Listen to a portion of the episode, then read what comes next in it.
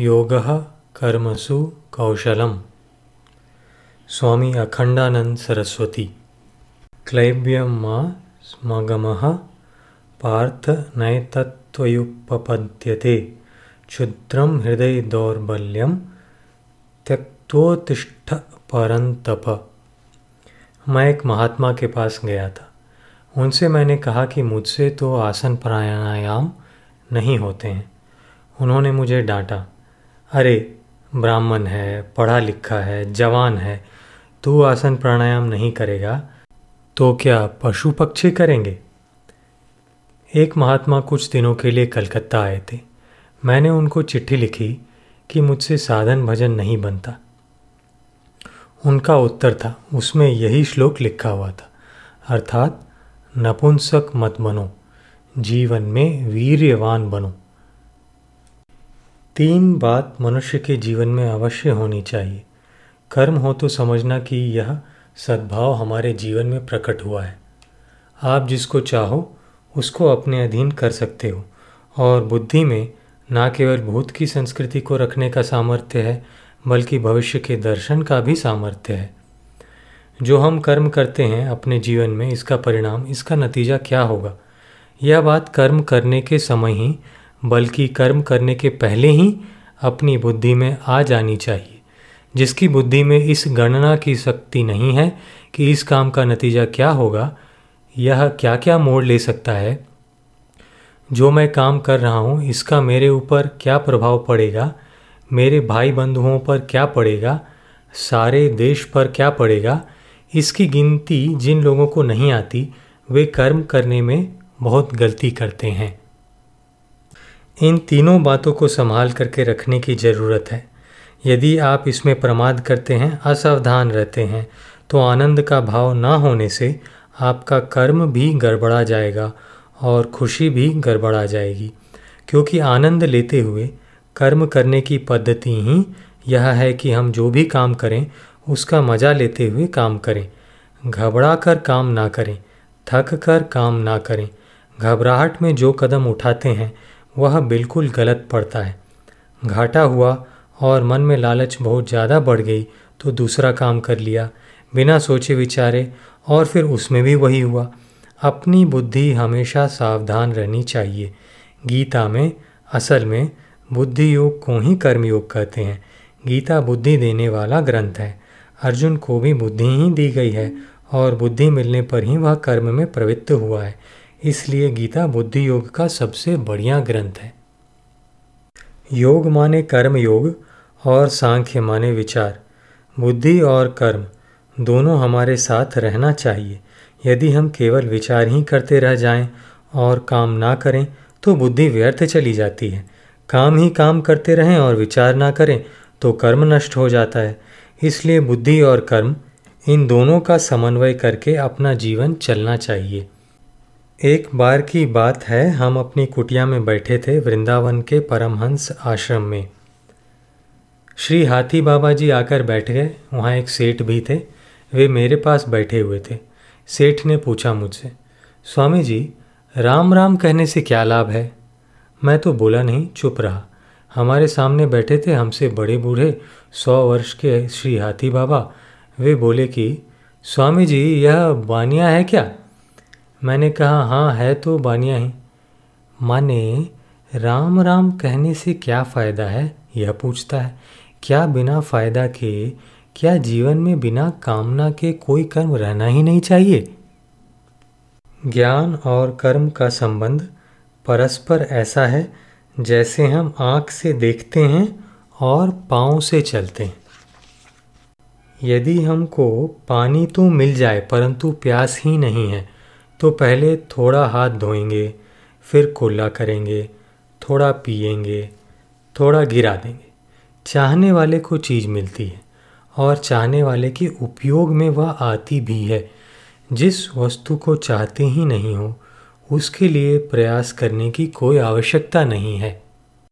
हम पानी पीकर खुश होते हैं या पानी पिलाकर खुश होते हैं? पानी पीकर खुश होना भोग है। और पानी पिलाकर खुश होना कर्म है। यह खुशी, यह निष्कामता आपके अंतकरण को बिना भोग के ही बड़ी भारी प्रसन्नता देगी। आप जो कर्म करते हैं, उसमें आपको रस आता है या नहीं? कर्म में रस आवे तो निष्कामता है, और उसके फल के भोग में रस आवे तो सकाम है। कर्म करने में हमको इस बात की सावधानी रखनी चाहिए कि उसे हम कर रहे हैं। उसको मज़ा ले लेकर करें। यदि बोझ समझकर उतावली में आकर उसको जल्दी से पूरा करोगे तो काम बिगड़ ही जाएगा। और जिस दूसरे काम के लिए जाओगे, उसमें भी यह उतावली तुम्हारे साथ साथ जाएगी। कोई भी काम करना हो, उसको पूरे मनोयोग से करना चाहिए। इस मन को बहुत जगह डाल करके किसी को शांति नहीं मिली है। आजकल लोग पाश्चात्य शास्त्र पढ़ते हैं और उसके अनुसार वे कर्म की व्याख्या करते हैं, मनोविज्ञान की बात करते हैं। हम तो आपको जो पुरानी पद्धति है, वही सुना रहे हैं, क्योंकि आप लोगों को पुराना सुनने के लिए बहुत कम मिलता होगा। आप जो कर्म कर रहे हैं, जो आपकी आँख के सामने है, जिसको आप हाथ से छू रहे हैं, और जिसमें आप मन लगा रहे हैं वह पूर्ण परमेश्वर का ही एक रूप है। जब पूर्ण परमेश्वर का ही रूप है तो आप यह देखिए कि इस समय जो काम आप कर रहे हैं, उसको पूरे मनोयोग से कर रहे हैं या नहीं। बस यही ईश्वर की उपासना होती है। घर में झाड़ू लगावे, ठीक है, उसमें कोई धूल का कण रहने ना पावे, इतने ध्यान से लगावे। रसोई बनावे तो वह जल ना जावे, उसमें नमक ज़्यादा ना हो जाए। यह ईश्वर की उपासना है। इतना मनोयोग, इतनी एकाग्रता से सब काम करना चाहिए कि हमारा सारा का सारा कर्म ही मनोयोग हो जाए, कर्मयोग हो जाए। यह व्यक्ति के उत्कर्ष के लिए नहीं होता।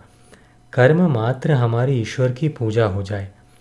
बड़े बड़े महात्माओं के जीवन में तो ऐसा सुनने में आता ही है जहाँ जहाँ चलूँ, सोई परिक्रमा जो जो करूँ सो पूजा। हमारे जीवन में यह बात क्यों नहीं हो सकती? क्योंकि हमारा मन दुबला हो गया है। इस बात पर आप थोड़ा ध्यान दें। हम शरीर से काम करते रहते हैं दूसरी जगह और मन से सोचते रहते हैं दूसरी जगह के बारे में। यह तो हमारे मन की दोहरी स्थिति है। काम कर रहे हैं आज और सोच रहे हैं कल की। बहुत गाढ़ संस्कार जिनके चित्त में होता है, वह तो बीते हुए कल की सोचेंगे और आज काम करेंगे। जो लोग कल्पनाशील होते हैं, वे काम करेंगे आज और सोचेंगे कल की। कर्म की सफलता उत्साह से। एक श्लोक है संस्कृत में। क्रिया सिद्धि सत्वे वसति महताम नोपकरणे। महताम क्रिया सिद्धि सत्वे वसति, उपकरणे न वसति। महापुरुषों की जो क्रिया सिद्धि है, काम की सफलता है, वह सामग्री में नहीं होती है। इनके पास कितने आदमी हैं और इनके पास कितनी पूंजी है, इस पर सफलता नहीं होती। यदि पूंजी को लोग लूट कर ले जाएँ और आदमियों में आपस में फूट पड़ जाए तो वही संहारक बन जाए। तब कर्म की सफलता कहाँ?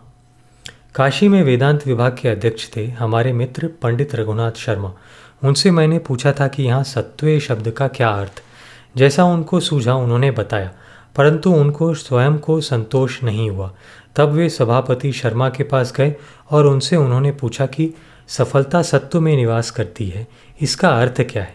सत्व माने अंतकरण में रहती है, या सत्व माने सत्वगुण में रहती है, या सत्व माने प्राणियों में रहती है? आखिर सफलता सत्व में रहती है, इसका अर्थ क्या है? सभापति उपाध्यक्ष, बिरला विद्यालय के प्रधानाध्यापक थे और श्री रघुनाथ जी संपूर्णानंद विश्वविद्यालय के वेदांत विभाध्यक्ष थे। सभापति जी उनसे बड़े थे। पंडितों में यह नहीं होता कि उन्हें अच्छी चीज़ जानना हो तो अपने बड़े बूढ़ों के पास जाने में कोई संकोच करें। सभापति उपाध्याय ने बताया कि इस श्लोक का अर्थ मैंने महामहोपाध्याय शिव कुमार शास्त्री से सुना था। तब क्या अर्थ है इसका? अंतकरण में सफलता का निवास है या सत्वगुण में सफलता का निवास है या प्राणियों की सहानुभूति में सफलता का निवास है? शिव कुमार शास्त्री जी ने बताया कि सत्व माने उत्साह है। जिस काम को करने में मन में खूब उत्साह हो और बीच बीच में बाधा विघ्न आने पर टूटे नहीं, विघ्न आते रहें कभी कभी तब भी ना टूटे। हम एक बार कर्णवास से हरिद्वार जाने के लिए पैदल चले। तीन चार मील चलने के बाद ऐसी घटा आई और ऐसी वर्षा हुई कि चारों ओर पंद्रह बीस मिनट में पानी से सब भर गया। एक रोशनी दिखती थी कहीं उसके हिसाब से हम वहाँ चले गए। बिल्कुल भींग गए थे। उसने हमें दूध पिलाया, फिर सो गए। उसके बाद दूसरे दिन मैंने अपनी यात्रा स्थगित नहीं की, बढ़ा आगे। अब आगे बढ़ा तो हरिद्वार तक हमको कोई विघ्न ही नहीं आया। हम बिल्कुल निर्विघ्न हरिद्वार पहुँच गए। यदि हम पहले ही विघ्न में मिट्टी, पानी और अंधेरे में रास्ता भूल जाने के कारण वहीं से लौट आते तो हरिद्वार कहाँ पहुँचते? हमारे चित्त का उत्साह हमें हमारे लक्ष्य तक पहुँचाता है। कर्म के लिए यह आवश्यक है कि जो काम हम करें, अपने पूरे हृदय से करें, अपने पूरे उत्साह से करें। डर डर के ना करें और जो विघ्न बाधा आवे, उसमें कुछ को क्षमा करते चलें और कुछ का सामना करते चलें। हर विघ्न डालने वाले से यदि हम लड़ने लगें तो हर मुकदमा सुप्रीम कोर्ट में जाएगा। दस दस पंद्रह पंद्रह वर्ष तो उसी में लग जाएँगे। कुछ झुककर काम करना चाहिए, कुछ समझाकर काम करना चाहिए। कर्म में सफलता प्राप्त करने के लिए जो शास्त्रीय विधा है, उस विधा को जानना बहुत आवश्यक है। जो अपने हृदय के यंत्र को नहीं समझता है, बाहर से आँख बंद करके अपने भीतर की ओर नहीं झांकता है, उसको सफलता मिलनी कठिन होती है और मिले भी तो थोड़े दिन के लिए मिलती है। प्रातःकाल यदि आप जग जाएँ तो आप थोड़ी देर बैठ जाइए। मत जाइए बाथरूम में और मत कीजिए स्नान। यदि आपके शरीर में कोई आवश्यकता ना हो तो उसी समय बैठ जाइए। उस समय वासनाएँ थोड़ी कम रहती हैं, सुषुप्त रहती हैं, सोती रहती हैं और आप यह सोच लीजिए कि आज दिन भर में हमको क्या क्या करना है। करना क्या है? माने धर्म का काम क्या करना है और कमाई का काम आज क्या करना है? अर्थ का काम आज का कितना है? उसको सोच लेना चाहिए। कल का कितना है वह कल सोचेंगे। यदि छह महीने की, छह वर्ष की या छह पीढ़ी की योजना बनानी है तो उसको ऑफ़िस में जाकर बनाना या बाद में बनाना। लेकिन सवेरे सवेरे एक दिन की योजना अपने जीवन में पूरी आ जानी चाहिए कि आज यह हमको धर्म करना है, यह अर्थोपार्जन करना है और यह खाना पीना है और ये ये दोष आज हमारे जीवन में नहीं आने पावे। अब दूसरी बात पर ध्यान दीजिए। आप प्रार्थना कीजिए कि हे भगवान, आज हमारे मन में क्रोध ना आवे और क्रोध यदि आ भी जाए तो क्रोध के कारण हम कुछ बोले नहीं और कुछ करें नहीं। भगवान से प्रार्थना करके मन ही मन भगवान के चरणों का स्पर्श कर लीजिए। हे प्रभु, आज का दिन हमारा ऐसा बीते कि एक बार भी हमारे मन में क्रोध ना आवे, काम ना आवे, लोभ ना आवे और हम काम, क्रोध, लोभ के आवेश में आकर के दुनिया का कोई काम ना करें। ना कामवश हों, ना क्रोधवश हों, ना लोभवश हों। मैं आपके चरणों का स्पर्श करके प्रतिज्ञा करता हूँ कि 24 घंटे के अंदर हम काम, क्रोध, लोभ मूलक कोई भी क्रिया नहीं करेंगे। आप एक संकल्प कर लीजिए, प्रातःकाल और थोड़े दिनों के लिए अभ्यास के बाद आप देखेंगे कि आपके जीवन में क्या परिवर्तन होता है। यह प्रातःकाल की जो क्रिया है, वह जीवन में परिवर्तन ला देती है। सायंकाल जब सोने लगें तो सोते समय जरा एक नज़र पीछे की ओर डालकर देख लें कि आज दिन भर में क्रोध से मैंने क्या क्या काम किया और क्रोध से क्या क्या बात कही। दूसरे को नुकसान पहुँचाने के लिए जो हम काम करते हैं वह हमारे लिए सबसे बड़ा रोग है। आयुर्वेद के ग्रंथ कश्यप संहिता में, जो नेपाल में बहुत प्राचीन संहिता मिली है, उसमें बताया है कि जो अपनी वाणी पर काबू रखता है, बोलने में, उसके शरीर में कई रोग नहीं होते हैं। यदि हम प्रातःकाल स्नान कर लें तो जो निंद्रा का प्रभाव है, आलस्य का प्रभाव है, और बुद्धि सुषुप्त है, वह जाग जाएगी। प्रातःकाल शीतल जल के स्पर्श से ही हमारा रोम रोम, कण कण, रग रग और हमारे मन की एक एक वृत्ति जो सोई हुई है, वे शीतल पवित्र जल के स्पर्श से जागृत हो जाएँगी। यह प्रातःकाल ही निश्चय कर लेना चाहिए कि अमुक अमुक वस्तु खाने से हमारे शरीर में विकार बढ़ता है। अमुक अमुक काम करने से हमारे शरीर में विकार बढ़ता है। तो फिर आज 24 घंटे के लिए नियम लीजिए। ज़िंदगी भर के लिए व्रत नहीं लेना चाहिए, क्योंकि वह टूट जाता है और उसमें हम झूठे पड़ जाते हैं। और जब झूठे पड़ने की आदत हमको पड़ जाती है, तब हम बात बात में झूठे होते जाते हैं। इसलिए 24 घंटे का व्रत लेना चाहिए। 24 घंटे के भीतर हम यह यह काम नहीं करेंगे यह यह चीज़ नहीं खाएँगे और यहाँ यहाँ नहीं जाएँगे। यह सब निश्चय प्रातःकाल अपने जीवन के संबंध में कर लेना चाहिए। हम दूसरों के बारे में ज़्यादा जानते हैं और अपने बारे में कम। आप कुछ क्षण ऐसे निकालिए कि जब आप केवल उसी उसी को देखें, भले उसके लिए ज़रिया कुछ भी हो, भगवान का नाम थोड़ी देर ले लें, पूजा कर लें। आपके पास कितने बड़े बड़े मकान हैं, उसमें अगर जगह ना मिले तो दीवार पर एक फुट भगवान के चित्र के लिए रखें। आपके पास इतना समय है। प्रतिदिन 1440 मिनट है। उसमें से पाँच मिनट भी आप ईश्वर के नाम के लिए नहीं निकालते। आप पाव भर, आधा किलो दिन भर में खाते हैं। उसमें से चार चने भी ईश्वर के लिए नहीं निकालते और चाहते हैं हम स्वस्थ रहें। आप दिन भर बोलते हैं, परंतु उसमें से दो सौ शब्द या सौ शब्द भी आप ईश्वर के नाम के लिए नहीं निकालते हैं। आप अपने जीवन की तरफ़ तो देखिए।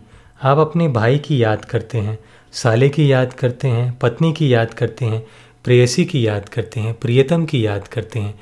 लेकिन उन स्मृतियों की परंपरा में दो मिनट भी ईश्वर के स्मरण के लिए नहीं निकालते हैं और चाहते हैं कि हम स्वस्थ रहें।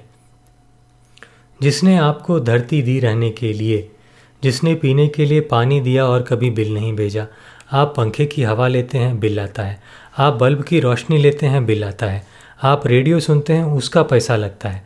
और जिसने हमको यह विशाल आकाश दिया, जिसने सांस लेने के लिए हमको यह हवा दी, जिसने बोलने के लिए ज़ुबान में ताकत दी, जिसने हमारे हाथ को काम करने के लिए, पाँव को चलने के लिए, दिल को प्यार करने के लिए और दिमाग को सोचने के लिए हमको दिया और जिसने हमको बनाया, उस ईश्वर के लिए कुछ भी नहीं।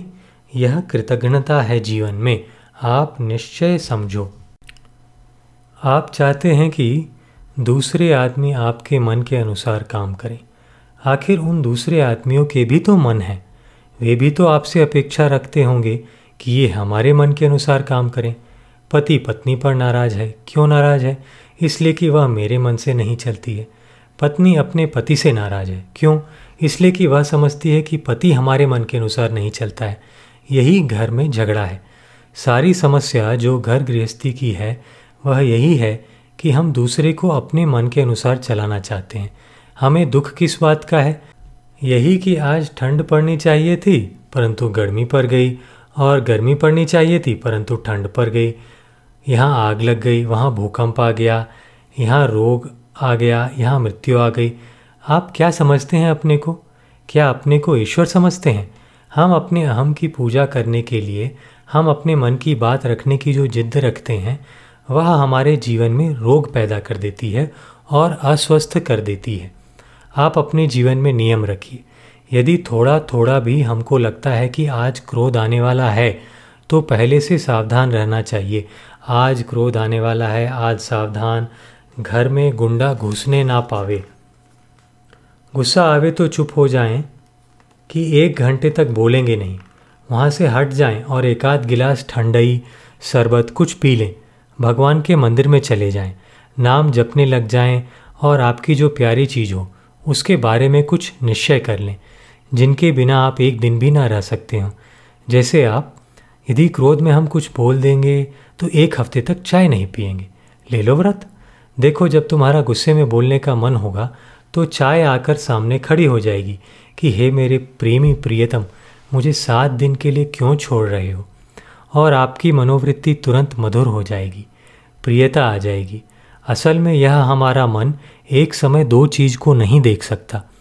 जो दो अंगुलियाँ हम देखते हैं, हमारी आँख एक साथ दो अंगुलियाँ नहीं देख सकती। एक बार एक पर, फिर दूसरी पर। ऐसा ही हमारी जो मनोवृत्ति है, वह एक साथ दो चीज़ के ऊपर नहीं टिक सकती है। एक चीज़ पर ही टिकाना पड़ेगा। यही चंचलता की शांति है।